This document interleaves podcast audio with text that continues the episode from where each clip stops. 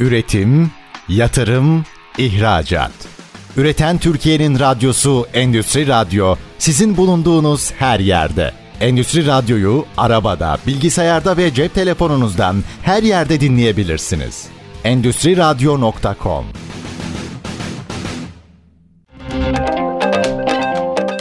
Salih Çaktı'nın hazırlayıp sunduğu Startup Dünyası programı başlıyor. Startup Dünyası'ndan herkese merhaba. Ee, ben programcının Salih Çaktı. Ee, bugün Türkiye'de startup ekosisteminin çok yakından tanıdığı doçent doktor Deniz Tunçalp konuğum. Deniz Hocam merhaba, hoş geldiniz. Merhaba. Ee, öncelikle sizi kısaca tanıyabilir miyiz? öncelikle davetiniz için teşekkür ederim. İsmim dediğin gibi Deniz Tunçalp. İstanbul Teknik Üniversitesi İşletme Mühendisliği bölümünde doçent olarak çalışıyorum. Girişimcilik, yönetim gibi konularda. Ondan önce yaklaşık 20 küsur yıllık bir iş hayatı tecrübem var. Doktoram olduğu, bu arada doktora yaptığım halde bir fiil e, endüstride çalışmıştım çeşitli işlerde. Sonra akademiye geldim. Dolayısıyla böyle bir iş dünyasıyla akademi arasında iki tarafta da tecrübe edinme imkanı oldu. E, İTÜ'ye geleli 12 yıl olmuş. 12 yıl içerisinde yaklaşık bir 6-7 yıl İTÜ'nün teknoloji geliştirme bölgesi Arı Teknokent'i yönettim. Ondan önce de kendi tabi buralar o zaman startup denmiyordu bu işlere. 2000'lerin başında 90'ların sonunda kendi girişimimi kurarak e, bu işlere başlamıştım. Kendi girişimimi kurdum. Bir tur batırdım. Aynısını yine kurdum. Bu sefer exit ettim, sattım. Bir para kazandım. E, ne üzerineydi girişim? O parayla yatırım yaptım. Yatırımcılığı da tattım böyle bir masanın her tarafında gezme imkanı oldu. Girişim Türkiye'nin ilklerinden birisi bilgi ve ağ güvenliği, network security üzerine bir endüstri mühendisi olarak içinde çalışmam ve yönetim doçenti olarak sonradan değişik olsa da bu network ve ağ güvenliği ile ilgili birkaç arkadaş ortak Türkiye'nin ilk girişimlerinden birini yapmıştık. Battı dedim onu da söyleyeyim. 2001 yılında anayasa fırlatıldığında biz de e, iflas ettik. Çünkü bütün müşterilerimiz battı bir hafta içinde. Evet. E, sonra aynısını bir daha kurup işte 2003'te e, satarak e, başka bir kariyere e, kurumsala girme durumu oldu. E, peki hocam siz aynı zamanda e, girişimci ve yatırımcı bir akademisyensiniz herhalde. Öyle tanımlarsak çok daha iyi olur. Yani melek yatırımcılıktan çok iyi randıman aldığım söylenemez. Tabii o yatırım yaptığım devirde daha az hakimdim bu konulara. Hani ne diyeyim işte Türksel'den, Türksel'de çalıştım bir dönem İTÜ öncesinde. O ara dönemde yaptım. İTÜ'de ders vermeye başlayalı ve Arı Teknokent, İTÜ Çekirdek değişim e, tecrübesinden sonra pratiğe daha hakim oldum. Şimdi yatırım yapsam o kafayla yapmam. E, İTÜ Arı Teknokent'in yatırım yaptığı pek çok işte yatırım komitesinde karar verme durumu oldu. Onlar bir hayli başarılı. Dolayısıyla kendi çıkarıma bir yatırım yapmış ve kazanmış değilim ama yaptığım kararlardan para kazananlar oldu. Evet. Öğrencileriniz de bence çok şanslı olmalı. Çünkü işin birçok tarafında e, bulunmuşsunuz, birçok şapkasını takmışsınız. Umuyorum memnunlardır. Şimdi evet. öğrenciler adına bir şey diyemeyeceğim.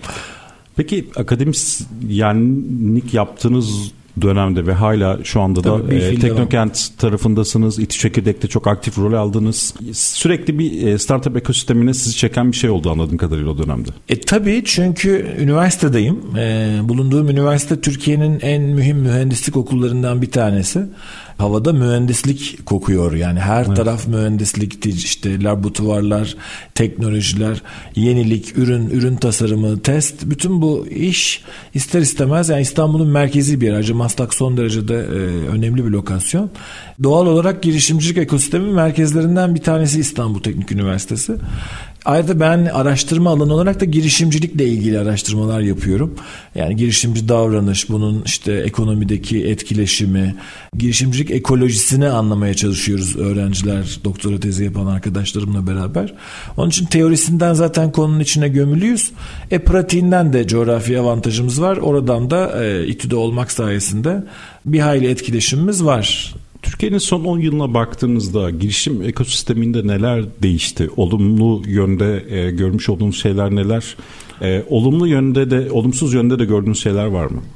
Yani belki daha uzun böyle 20 yıllık bir perspektiften bakarsak ben ilk girişim kurduğumda e, benim hocalarımdan bunu garipseyen olmuştu. E, ben başka bir üniversiteden mezunum lisans itibariyle.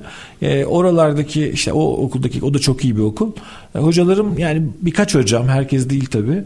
E, bu girişim kurma, e, kendi başına bir iş yapma, ürün servis üretme merakını şaşırtıcı bulmuşlardı. O zihniyet bir hayli değişti. Artık Yani yeni mezun veya deneyimli mezun veya belli bir yaşın üstü fark etmez. E, meslek insanlarının kendilerinin bir takım şeyleri başarmaları daha normal kabul ediliyor. Evet. İlla kariyerin tek alternatifi büyük şirketlerde veya devlette çalışmak değil. E, bu bence çok olumlu bir e, geçiş. E, artı yani yatırımcı niyetine neredeyse kimse yoktu. 15-20 yıl 10 yıl önce. Bu son 10 yılda e, melek ağları meydana geldi, büyüdü, başarılı işler yaptılar. Melek bir devletin teşvik uygulamalarının da bir miktar katkısı oldu. E, her ne kadar Türkiye'nin hani büyük zenginleri melek yatırımcı olarak piyasaya girmişlerdir diyemem. Dolayısıyla hala orada gidecek yol var. Ama belli bir maddi birikimi olan e, insanlar işte belli bir yaşın üstü de var her yaştan e, melek yatırımcılığa daha çok ısınmış vaziyetteler. Fon sayısında son yıllarda son 1-2 yıldır ciddi bir artış var. Yine Sanayi Bakanlığı'nın e, mevzuatta bir takım yaptığı değişikliklerle bu da teşvik edilmiş durumda. E, fon sayısı da artıyor. Önümüzdeki dönemde bu kadar çok fon yatırım yapacak girişimi e, böyle bayağı birbirleri rekabet ederek bulmak zorunda evet. kalacaklar. E, girişim sayısı da bir hayli arttı. Yani yaklaşık bundan 10 sene önce 5, 10, 20, 50 startup'tan, filiz girişimden söz ederken şimdi yüzler binler mertebesinde yani ben bir zaman Türkiye'deki bütün girişimleri biliyordum bilinebilir bir şeydi Türkiye'deki bütün evet. girişimler. Şimdi artık öyle değil. Bir kişi yani belki Serkan Ünsal buradan selam yollayalım. Startup Watch e, Türkiye'nin girişimcilik ekosisteminin evet. verilerini tutuyor. Belki Serkan'ın veri tabanında herkes vardır ama Serkan da herkese ezbere bilmiyordur. Öyle bir ölçeği geçtik. Bu derinleşme de artı memnuniyet verici. Binler ben şey mertebesinde girişim hocam, var. Etom vardı çok çok eskiden. Burak tabii.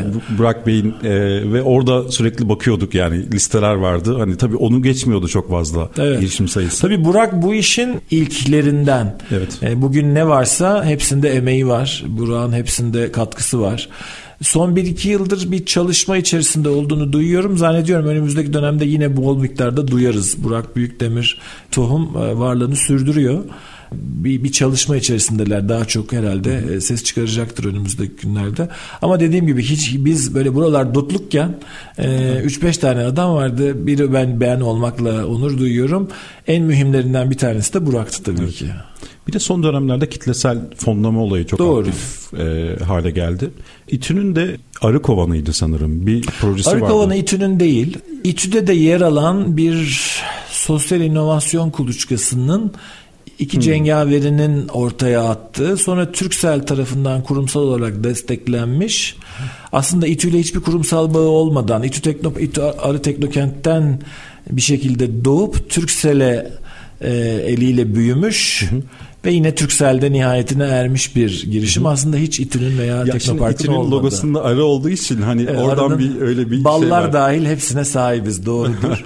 e, ama dediğim gibi e, arı kovanı ve kitlesel fonlama da doğrudan İTÜ'nün e, Tabii yani İTÜ'lü her yerde. İTÜ'nün o kadar çok mezunu, e, İTÜ'den çıkmış o kadar çok girişim var evet. ki hepsi bizim. Hatta illa mezun olmak gerekmez. Yolu kampüsten geçen herkes de biraz İTÜ'lü. Dolayısıyla elbette Arıkova'nın da o anlamda İTÜ'nün payı vardır ama esas pay yapanların tabii ki, emek verenlerin, finanse edenlerin. Evet, son dönemlerde halkın da yatırıma e, dahil olması süreci bu kitlesel kayn e, kitlesel fonlamalarla birlikte herhalde başladı. Doğru. Orada da ilginç bir süreç var. Şimdi melek yatırımcı veya fonlar tabii işte onun için melek diyorlar. Belli bir büyüme bakış açısıyla bakarak risk değerlendirmesi ve bu iş ne kadar büyür üzerinden değerlendirerek yatırım yapıyorlar. Ve dolayısıyla bazı işlere yatırım yapmıyorlar. E, eğer işiniz çok evet. ölçeklenebilir, e, böyle katlana katlana büyüyecek gibi görünmüyorsa fonlar yatırım yapmıyor mesela. Meleklerin de birçoğu çeşitli kriterler kullanıyor ama bunun en önemlilerinden bir tanesi bu işin ne kadar büyüyeceği. Hı hı. Halk öyle bakmıyor. E, dolayısıyla belli bir sosyal fayda ürüyorsa, belli bir motivasyon e, veya belli bir fayda, yarar, kıymet görüyorsa küçük küçük paraları üst üste koyup bir şekilde e, başka mecralardan fonlanamayacak. Yani bunu illa sosyal inovasyon gibi de söylemek istemiyorum. Mesela bir gıda projeniz var. Bir değişik bir gıda üretiyorsunuz. Şimdi kimseye örnek verip e, onların işini e, olumlu olumsuz etkilemeyeyim. Yani başka türlü hiçbir yatırımcıdan ilgi görmediniz. Gıda yapıyorsunuz, kimya yapıyorsunuz. Belli bir zorluğunuz var. Ama aslında çok faydalı bir iş yapıyorsunuz. Yatırımcı sizin büyümenizi iştah kabartıcı görmese de işiniz büyümeye ve bunun için de yatırım almaya e, değerli. Evet. Dolayısıyla bu e, kitlesel fonlama bu tür işlerin de daha rahat fonlanabilmesini sağlamaya başladı. Ama giderek kitlesel fonlamada de, bu tarafa halkın duygularına hitap eden bazen biraz fazla duygusal videolar görmeye başladım Hı-hı. lansman planlarında. Yani halkın çeşitli vatanseverliğini, milliyetçiliğini, Hı-hı. farklı duygularını böyle tahrik etmeye Hı-hı. çalışan bir takım projeler de var. Hı-hı. Yani biraz belki dikkat etmek lazım çok duygusal gitmeye. Bir de bazen de yani bu özellikle ne diyeyim çiftlik bank geleneği var biliyorsunuz. Evet, Kısa evet. yoldan para kazanma geleneği. Bazen de onunla karıştırılıyor gibi geliyor. Ben hani burada bilhassa e, kitlesel fonlama yapan oyunculara e, doğru iletişim için büyük rol düştüğünü düşünüyorum. Yani bu böyle kısa zamanda çok paranızı katlayacağınız e, böyle hani tabiri caizse vurgunu vuracağınız bir şey değil. Küçük para veriyorsunuz birinin işi görüyor belki bir miktar para kazanıyorsunuz iyi bir şey yapmış Kazanmama ihtimaliniz de var. Tabii dolayısıyla hani doğru anlatıldığı takdirde çok faydalı e, kitlesel fonlama Hı. hisse veya ödül bazlı olabilir. Peki e, kitlesel fonlama ile alakalı şöyle bir şey sorarsak eğer kitlesel fonlama yapmak isteyen kişiler girişimlerde ne dikkat etmeli? Yani örneğin işte ekiptir, fikirdir, ee, onlara birkaç tavsiye verebilir miyiz? Şimdi kitlesel fonlama yolu e, normal melek yatırımcı fon, daha büyük fon, en büyük fon yolundan farklı bir yol. Çünkü kitlesel fonlama yapınca özellikle hisse tabanlı, yani hediye hı hı. içeriklisi daha yine bir satış platformu olarak faydalı. Kickstarter gibi mi? Doğru. Yani belli bir ödülle, belli bir hediyeyle bağlaştırmak. Yok siz e, kitlesel fonlamayla hisse iştiraki, hisse darlık ilişkisi kuracaksanız kitlesel fonlamaya gelenle o zaman aslında bayağı kalabalık bir kitleyi hissedar tablosuna yazmış oluyorsunuz. Hı hı. Evet. Yani bu hissedarı sessiz hissedar da yapmış olsanız, farklı hisse grubu da çıkarmış olsanız. Yönetim kuruluna dahil olmuyorlar ama herhalde bu birçoğu. Nasıl bir hisseyi hangi kanalla verdiğinize bağlı. Ama bir şekilde çok miktarda hissedarınız oluyor. Bu genel kurul için, sonraki yatırımlar için dikkat edilmesi gereken bir yöntem. Ee, yani Kickstarter gibi ödül bazlı her zaman yapılabilir. E, fon kaynaklarını zorladınız olmuyor. O zaman e, da yine bu taraf e, zorlanabilir. Birinden diğerine geçmek sıkıntı olabilir. Yani ben hisse tabanlı kitlesel fonlama yapsam sonra gidip bir melek yatırımcıdan yatırım almak istesem sonra gidip bir fondan işte bir girişim sermayesi yatırım fonundan hisse yatırım almak istesem bir miktar çekince beyan edebilirler. Bu kadar çok hissedarı olan, hissedar tablosu bu kadar e, dolu, karışık denebilecek bir girişime yatırım yapmak bazen e, yatırımcıları ürkütebilir. Dolayısıyla bence oradaki stratejiyi dikkatli koymak lazım.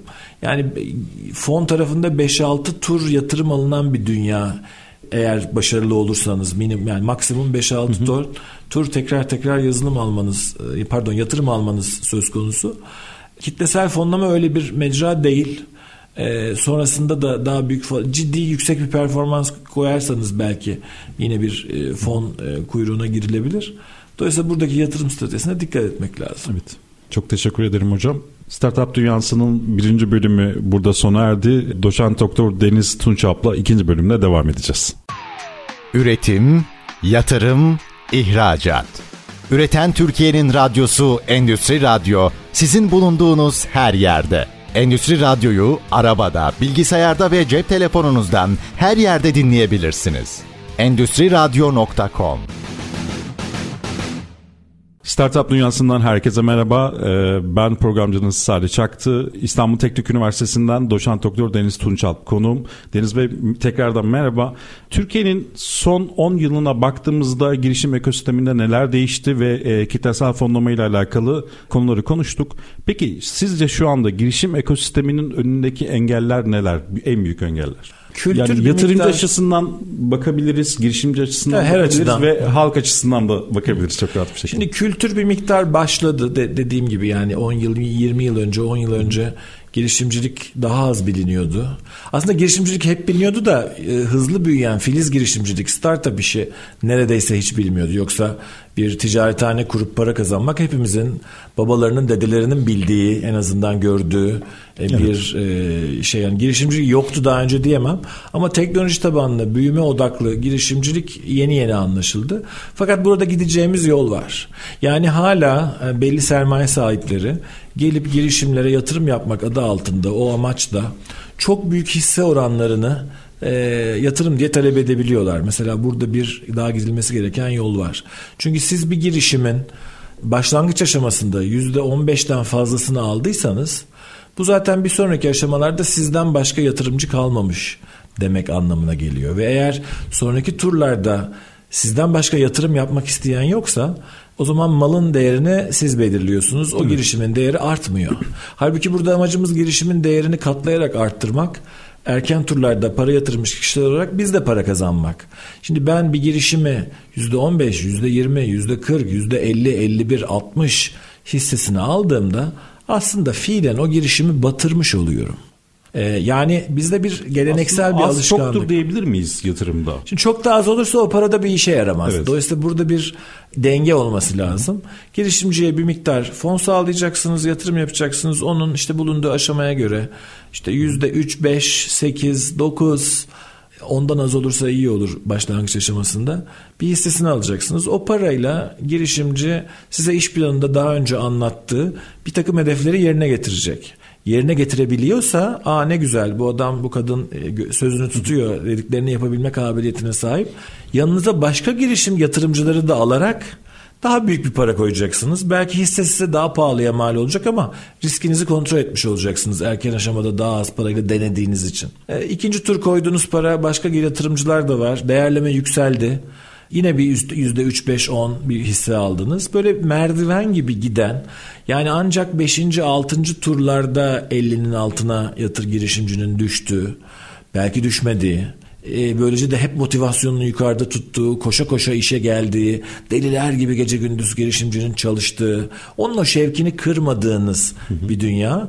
Diğer yatırımcıların da ilgisini kesmediğiniz bir dünya. Çünkü eğer bir mala sizden başka yatırım yapan yoksa arz talep o evet, malın değerini siz belirlersiniz. Başka yatırımcı da ilgi göstermiyorsa siz isterseniz kuş kondurun o yatırımda koyduğunuz parayla o girişimin değerlemesi büyümez. Siz kendi kendinize bir işletme kurmuş işte artık market mi olur bakkal mı olur işletiyor gibisiniz. Halbuki startup matematiği başka bir şey. Ben bir mer adeta saadet zinciri demeye dilim varmıyor. Bu bir saadet zinciri değil. Ama adım adım riskimi yöneterek yatırım yapıyorum adım adım karşı taraf hızla büyüyor. Büyüdükçe daha çok para yatırıyorum, para yatırdıkça daha çok büyüyor. Ve böyle dördüncü, beşinci turda belki dünyada belli bir ölçeğe oluşuyor. Şimdi dünya ölçeğine çıkabilmesi bir girişimin çok büyük miktarlarda yatırım yapılmasıyla ancak mümkün. Unicornlar yüz milyonlarca dolar yatırım yapıldığı için unicorn oluyorlar.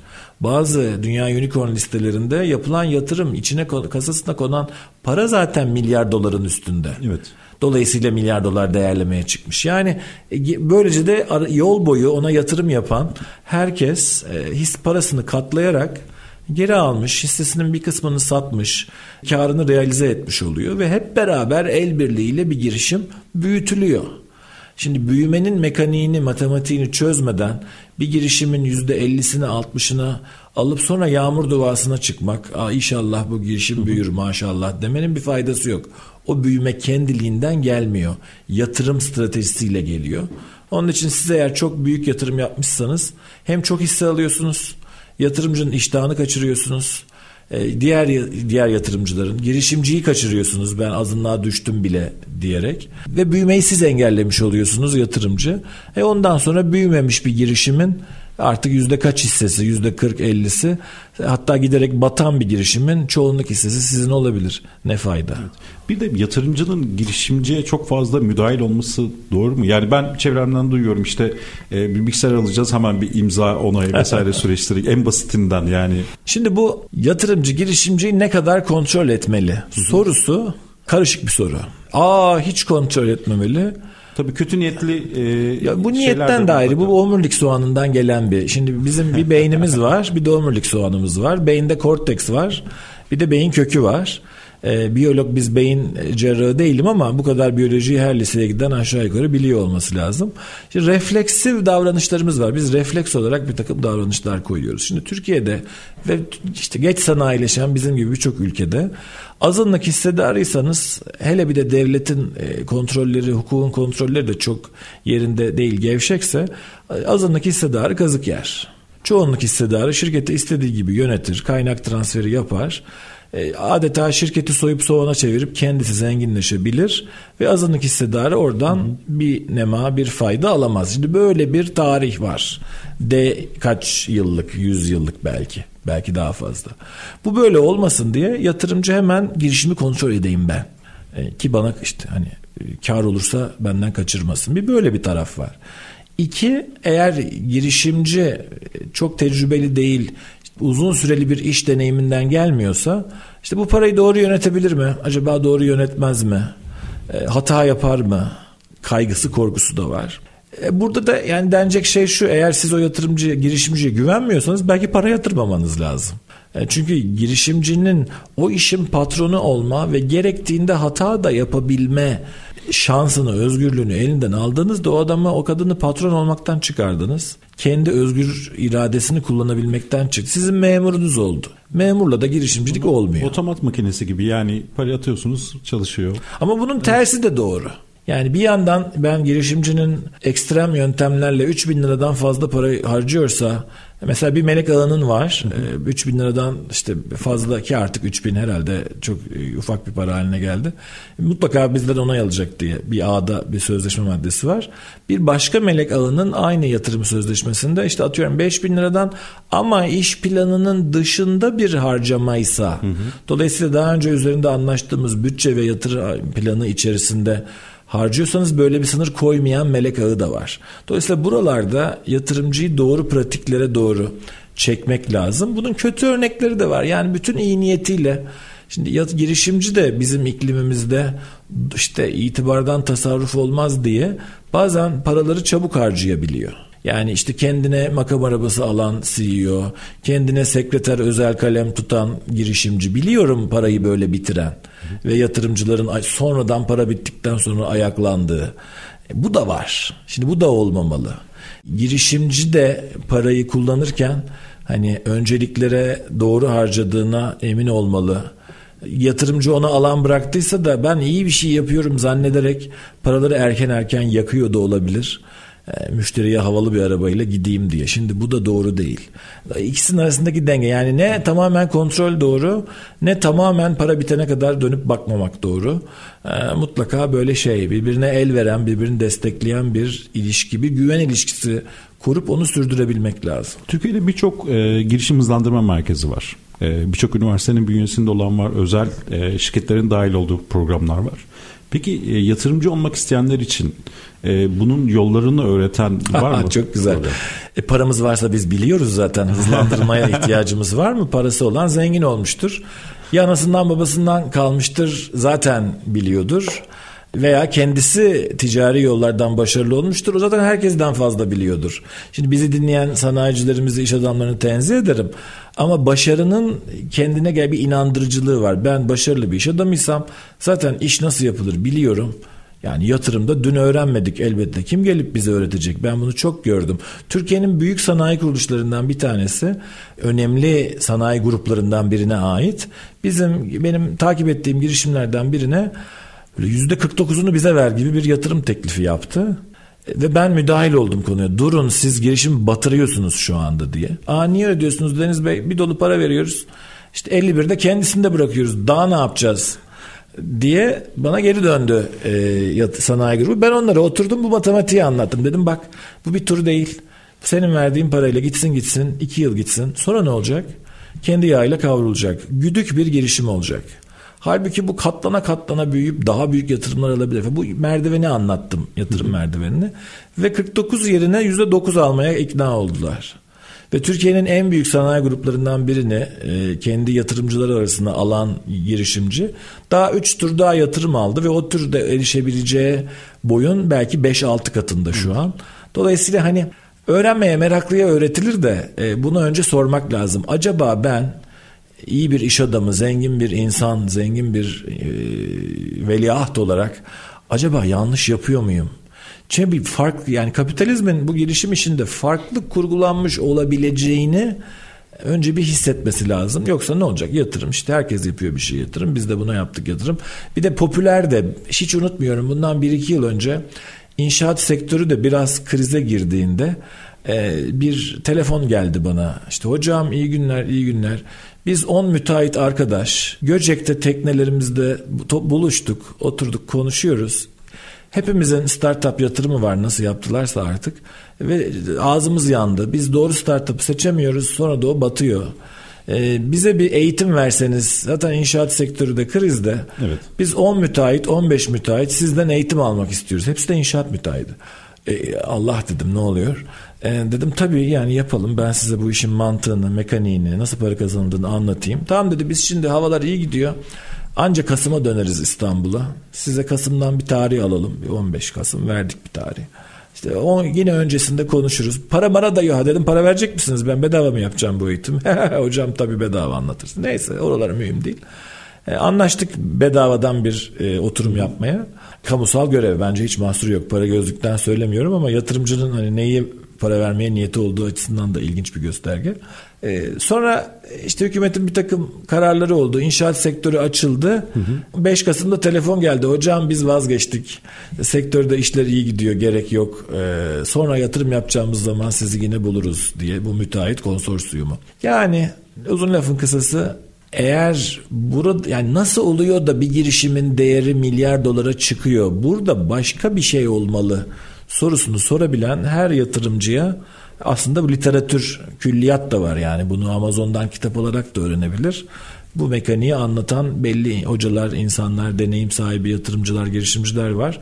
Onlara da sorup öğrenmek mümkün. En basitinden yöntem Türkiye'nin iyi fonlarından bir tanesine limited partner ortak olarak kendileri yatırım kararını almadan o işi iyi yapan bir fon üzerinden de bu işi öğrenme yoluna girebilirler. Evet kötü bir yatırımcı girişim batırabiliyor, kötü bir girişimci de yatırımcıyı batırabiliyor. Şüphesiz. Peki ülke için stratejik olan girişimlerde yatırım durumları nasıl olmalı sizce? Yani burada bir kontrol mekanizması olmalı mı?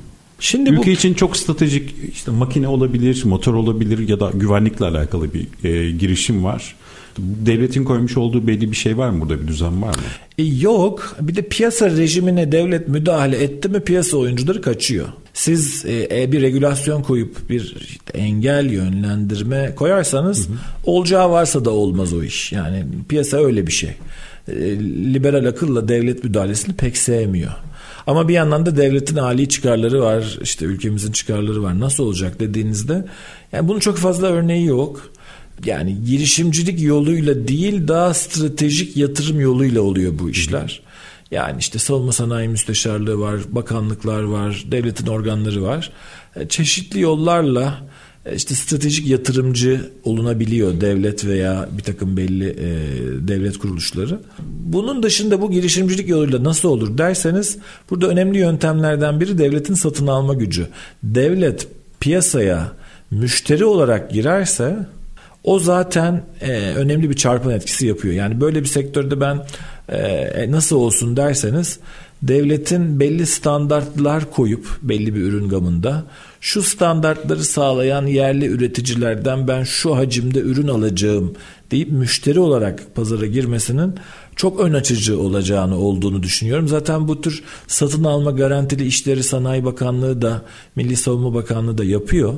Ee, Sağlık Bakanlığı'nın var. TUSEB'in bir takım sağlıkla ilgili evet. teknolojilerde satın alma garantili ilanları. Yani bunların artması bence yatırım ekosistemini de bozmadan, girişimin dünya çapında bir ölçüye çıkmasına engel olmadan e, büyümesinde çok yol açıcı olur. Belki bu araç daha fazla kullanılırsa. Teşekkürler hocam. E, Startup Dünyası ikinci bölüm burada sona erdi. Üçüncü bölümde İstanbul Teknik Üniversitesi'nden doçent doktor Deniz Tulşap'ta konuşmaya devam edeceğiz. Üretim, yatırım, ihracat. Üreten Türkiye'nin radyosu Endüstri Radyo sizin bulunduğunuz her yerde. Endüstri Radyo'yu arabada, bilgisayarda ve cep telefonunuzdan her yerde dinleyebilirsiniz. Endüstri Radyo.com Startup dünyasından herkese merhaba. Ee, ben programcınız Salih Çaktı. Programımızın üçüncü ve son bölümüyle karşınızdayız. Doçent Doktor Deniz Tunçap'la startup kültürünü, girişimciliği konuşmaya devam ediyoruz. Ee, Deniz Hocam, Türkiye'de startup dendiğinde insanların aklına hep böyle bir yazılım, bir SAS geliyor. Yani hep bir yazılım üzerinden insanlar startup'ı e, konuşmaya başlıyorlar. E, herhalde yazılımla ürün çıkarmak daha kolay. E, yani bir anda bir SAS kurabiliyorsunuz. E, bu konuda ilerleyebiliyorsunuz. Yazılım dışında farklı hangi alanlarda e, girişimcilik yapılabilir? Yani görmüş olduğunuz eksiklikler neler Türkiye için baktığımızda? Çok güzel soru. Ee, tabii bunun doğal bir sebebi var. Ee, ben bir süredir e, Türkçesini oturtmak adına startup yerine filiz girişim demeye çalışıyorum. Filiz öyle bir şey. Yani bir tohum çatlayıp filiz çıktığında potansiyeli çok yüksek ama çimen mi olacak, kavak ağacı mı bilmiyorsunuz. Potansiyeli çok yüksek ve çok büyüyebilir olma haline önemsiyorum. Startup da öyle bir şey. Ölçeklenme itibarıyla yani 5 kişinin 3 kişinin kurduğu girişimin milyar dolar olma hatta 10 milyar dolar olma potansiyeli bile var. Dolayısıyla böyle bir büyümeden bahs ölçeklenebilirlikten bahsediyoruz. Ölçeklenebilirlik deyince de yazılımın bir avantajı var. Niye? Yani SaaS gibi bir takım metotlarla daha kolay, giriş engeli daha düşük, daha kolay yapılabiliyor. Ama mesela hiç de yok değil. Aynı anda bin kişiye servis verecek bir SaaS mimarisinde yazılım yazmakla yazılım yazmayı bilmek aynı şey değil. Orada da bir mimari bilgisi, bir servis platformu yazabilecek know-how ve sahip olmalı. Burada yine aslında bir darboğaz var. Kolay değil o yazılımcıyı bulup o mimari, o altyapı, o sunucuyu bir araya getirmek. Ama bir fabrika kurmaktan daha kolay. O imalat teknolojilerini yoktan var etmek, e, entegre bir şekilde çalışır hale getirmek, ham maddeleri bilmem kaç ülkeden temin edip işçiyle belli bir mekanda üretip bunu sonra yine lojistiğini yapmaktan daha kolay. Zaten bu yüzden ayrışıyor. Ee, yazılımı yapmak üretime göre daha kolay. Eğer pür yazılım sadece yazılım yapıyorsanız daha basitçe işi ortaya koyabiliyorsunuz. Büyüyüp büyümeyeceğini daha az yatırımla test edebiliyorsunuz. Yani ben yazılımı yapıp satıp satmadığını anlayabiliyorum. Aynı deneme imkanına üretimde sahip değilim. Fabrikayı kurduktan sonra zaten e, maliyeti oluşturmuş oluyorsunuz ve batık maliyet çok yüksek haline geliyor. Peki biz bu ölçeklenmeyi yani yazılım dünyasındaki ölçeklenmeyi sanayide nasıl sağlayabiliriz? Şimdi burada dikkat edilmesi gereken bir iki konu var. Birincisi e, artık tek başına yazılım commodity derler bir emtia haline gelmek yolunda. Yani katma değer çok iyiydi, ne güzeldi, büyüyor. Hala da büyüyecek, devam da ediyor. Ama yazılım bir hani nohut mercimek bulgur pilavı tadında bir standart ürün olmaya doğru gidiyor. Hatta son günlerde bu Open AI'ın Microsoft'un da sponsorluğunu yaptığı Open AI'ın Chat GPT diye bir e, evet. modülü e, demosunu yapmaya başladı. Yani ne isterseniz yapıyor e, program. Ben mesela e, quiz sınav falan hazırlattım. Bana şu ders için sınav hazırladım. Gerçekten sınav yani hazırladı oradaki falan. önerilerle işini boşayan biri var yurt dışında şu anda. ama yani doğru öneride bulunmuyor. Doğruluk garantisi evet. yok. Ona dikkat etmek lazım. Ben test sınavı hazırlattım. Cevap anahtarı yanlıştı. Şıklarda da bazı soruların yanlıştı. Dolayısıyla hani doğruluk garantisi yok. Sadece güzel görünen bir konuşma metni oluşturuyor evet. ama yanlış olabilir. Ama eminim önümüzdeki turlarında bu doğruluk da artacaktır. Bu daha yeni çıktığı noktada. Ee, çocuklar kodlama yapmayı bilmeden chat GPT ile virüs yazılımı yazıyorlar bir süredir. Antivirüsçilerin raporları var. Yani ilkokul çağında çocukların hele daha yaratıcı chat GPT kullanarak kod yazdıkları. Yani chat GPT'ye gidip bana şöyle şöyle bir kod yaz C'de, C++'da şudur budur dediğinizde size o kodu yazıyor ama yanlış olabilir dikkat. E, bu bir vadede o noktaya da gelecek. Yani yazılım yazan yazılımlara doğru geldik.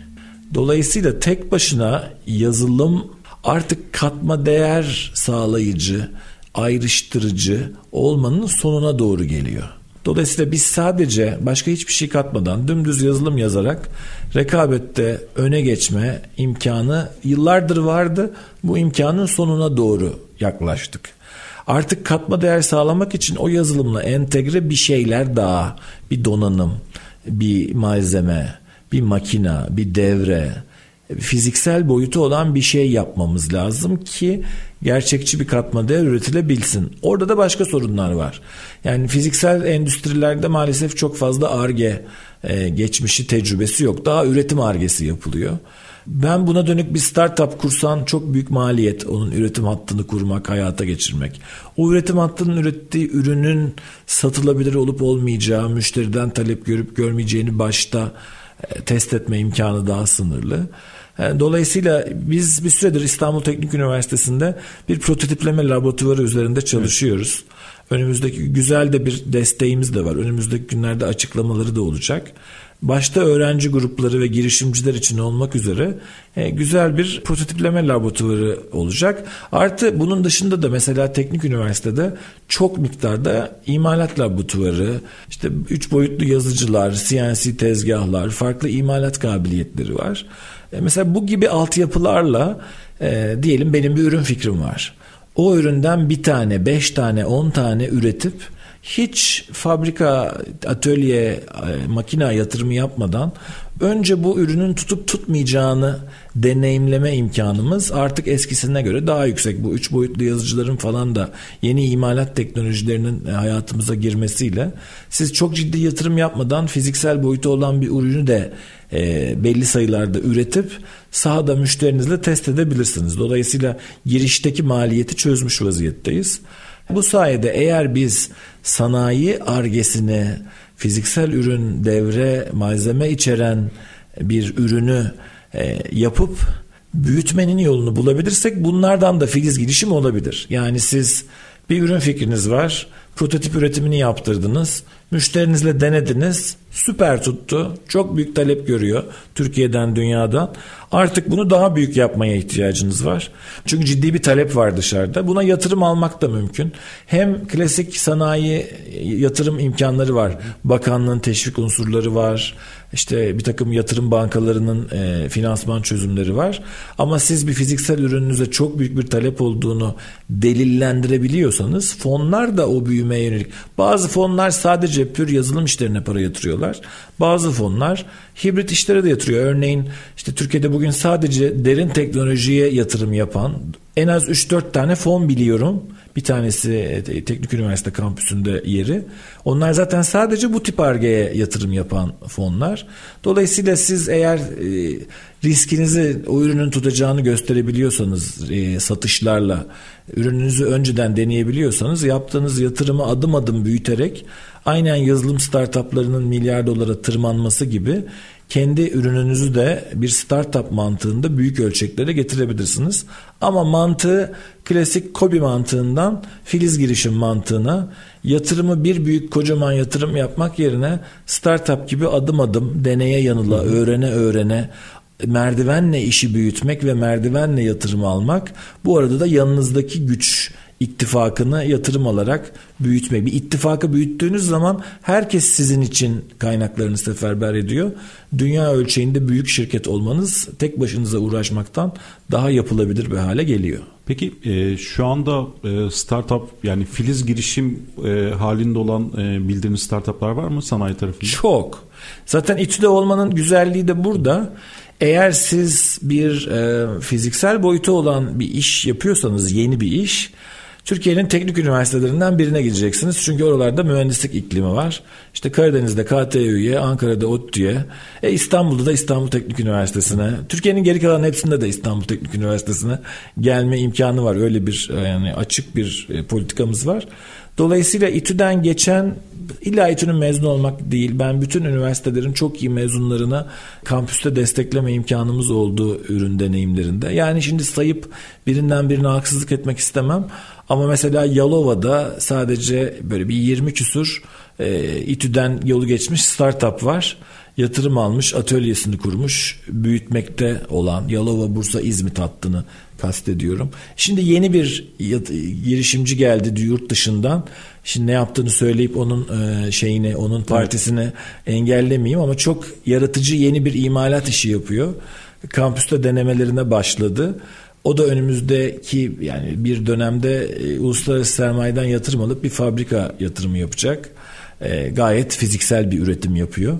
E, ama ürünü e, bir startup mantığında, bir filiz girişim mantığında e, fonlarla yatırım alarak talebi test ederek, e, delillendirerek büyütüyor. Yani endüstride de çok güzel e, girişimlerimiz var. Daha da çok olabilir. Önümüzdeki günlerde zaten buna dair hazırlıkları var Teknik Üniversite'nin. Umuyorum ki e, önüm, yani yakında duyuracağız. E, sanayi argesine dayalı, sanayiyle ürün geliştirmeye dayalı teknoloji fikirleri e, kendi desteklerini İstanbul Teknik Üniversitesi'nde bulabilecekler. Doğru fikirle başlamış, doğru zamanla e, faaliyete geçen ve doğru yatırımcıyla yoluna devam eden, yatırım almış girişimciler e, yurt dışına yönelik çalışmak istediklerinde, hı hı. açılmak istediklerinde hem bu girişime yeni müşteri bulmak, para kazanmak olabilir hem de yurt dışındaki yatırımcılarla görüşmek olabilir. Hı hı.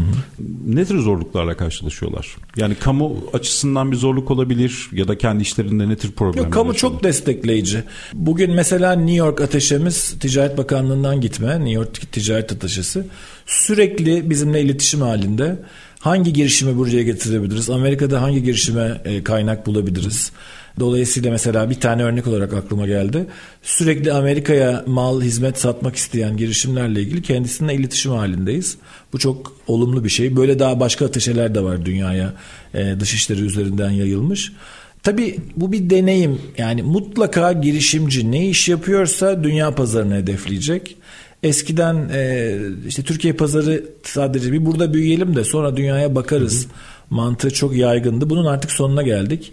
Bir kere burada da yalnız değiliz. Çin'inden, Hindistan'ından sürekli ürün geliyor her üründe. Dolayısıyla bu pazarda kendini koruyabilmek için de dünyayla rekabet halinde olup dünyaya da mal satıyor olmak lazım. Sadece Türkiye'ye mal satarak edindiğiniz kar marjı sizin burada istediğiniz nitelikte bir ekibi tutabilmenize, istediğiniz boyutta yatırım yapabilmenize imkan vermiyor. Mutlaka ne yaparsanız dünya ölçeğinde yapmanız lazım. Bunun için para bulmanız lazım yatırım ve oralardan müşteri bulmak. Şimdi müşteri bulmak deyince de İTÜ'nün geçmiş dönemde e, yürüttüğü İstanbul Kalkınma Ajansı'nın desteğiyle bir Innogate programı vardı. Ben yak, yani yüzler mertebesinde firmayı e, satış yapmak için e, San Francisco'ya götürdüm aylar yıllar. Burada birkaç bilmeyenler için Innovate e, direkt e, girişimleri, startupları yurt dışına açan bir program evet, ama şimdi o yani bir yandan devam ediyor. Şimdi özellikle sanayi için yenisi üzerinde çalışıyoruz. Önümüzdeki günlerde bunun da duyurusu olacak. Bu tür sanayi ürünlerini mesela satmak için en zor pazar Silikon Vadisi herhangi bir teknoloji ürününü satmak için Amerika en zor pazarlardan biri. Ama oradaki deneyim size bütün dünyanın kapısını açıyor. Evet.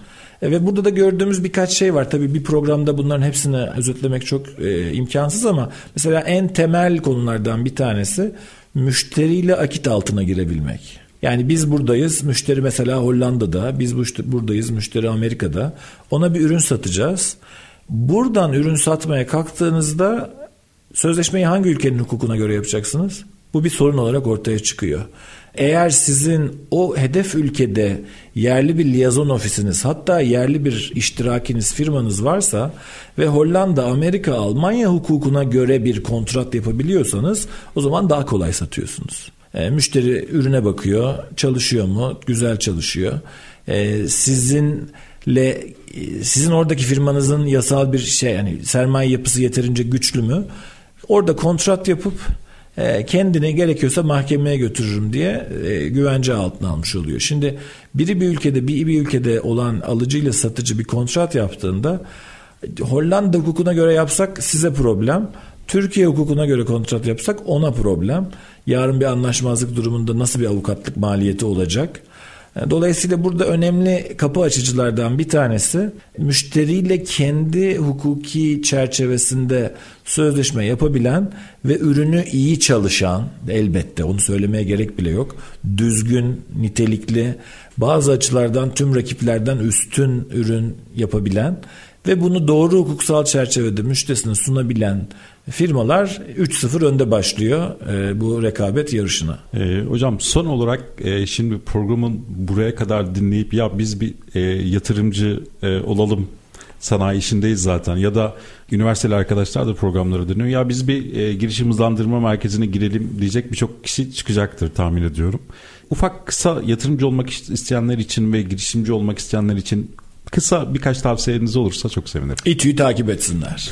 E, biraz reklam gibi oldu şimdi radyoyu yakalamışken ama gerçekten tam bu konuyla ilgili. Yani burası endüstri radyo. Biz de sanayi argesini, sanayi endüstri ürün geliştirmesini, ticarileştirmesini bir süredir çalışıyoruz ve çok güzel yeni programlar açıklayacağız. İstanbul Teknik Üniversitesi'nin her çeşit sosyal mecrasından bunu çok yakında duyup görebilirler.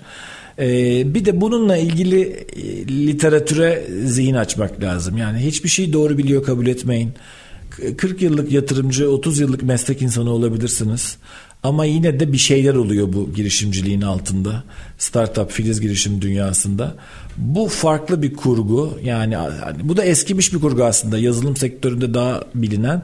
Ama diğer sektörlerin mutlaka öğrenmesi lazım. Benim en temel bayıldığım konulardan bir tanesi o. E, Yalın Startup diye bir kitap var. Şiddetle tavsiye ediyorum. Türkçe'ye de çevrildi. İngilizcesi de var. Lean Startup. Mutlaka alın okuyun.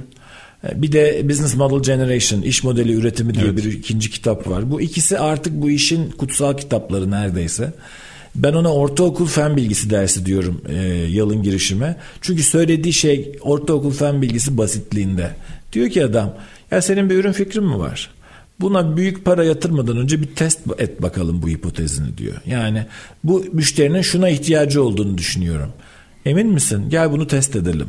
Bu ürünün satacağını düşünüyorum. Emin misin? Gel bunu test edelim. Yani bilimsel yaklaşımla örneklem alıp ürünü deneyini yaparak, test ederek, bir takım anketler, çalışmalar yaparak belki çok fazla para vakit harcamadan başlangıç aşamasındayken bu iddiayı, bu hipotezi minimum kaynakla test etmek yalın girişim. Gerçekten bu yeni bir bakış açısı. Aslında ortaokul fen bilgisi birinci ders. Bilimsel yöntem. Hipotez kur, test et. Aynısını sanayiciye, aynısını girişimciye öneriyor e, ilgili yazar. Yani bir iddianız, bir girişim fikriniz, bir ürün fikriniz varsa çok para harcamadan bunu yapabildiğiniz en basit şekliyle mutlaka test edin. Biz inancımıza çok güveniyoruz. Ben oluyor düşünüyorum olur bence ya da işte yeterince inanırsanız olur falan öyle bir şey yok yani girişimciyi şey diye kodluyorlar. Romantizme gerek yok. Romantik de olsa yine seveceğim romantik de değil böyle burnunun dikine gidip gidip gidip aynı duvarlara çarpan insanları girişimci zannediyorlar. Halbuki girişimci fikri sabit olan adam veya kadın değildir. Girişimci pardon öğrenebilen insandır. Dolayısıyla bilimsel yöntemle öğrenebiliyorsanız olmayan fikirde ısrar etmenin manası yok. Yani girişimci böyle gazlı istediği şeyi sonuna kadar giden asla fikrinden dönmeyen böyle biraz dramatik bu böyle bir şey değil girişimci. Öğrenebilen kişiye girişimci diyoruz. Evet, bir de bir ara şey vardı internette sürekli işte meyve meyve suyu karşılaştırması falan çok fazla yapılıyordu. İşte meyve 3'e Ben görmemişim bunu. Yok hani e, Katma değer. Ha tabii. Gibi. Ürün, ürün, ürünle ham madde karşılaştırması gibi evet. o. Hocam çok keyifli bir yayın oldu. Çok teşekkür ederim katılımlarınız için. Ben teşekkür ederim vakit ayırdığınız için. Görüşmek üzere. Herkese iyi günler. İyi günler.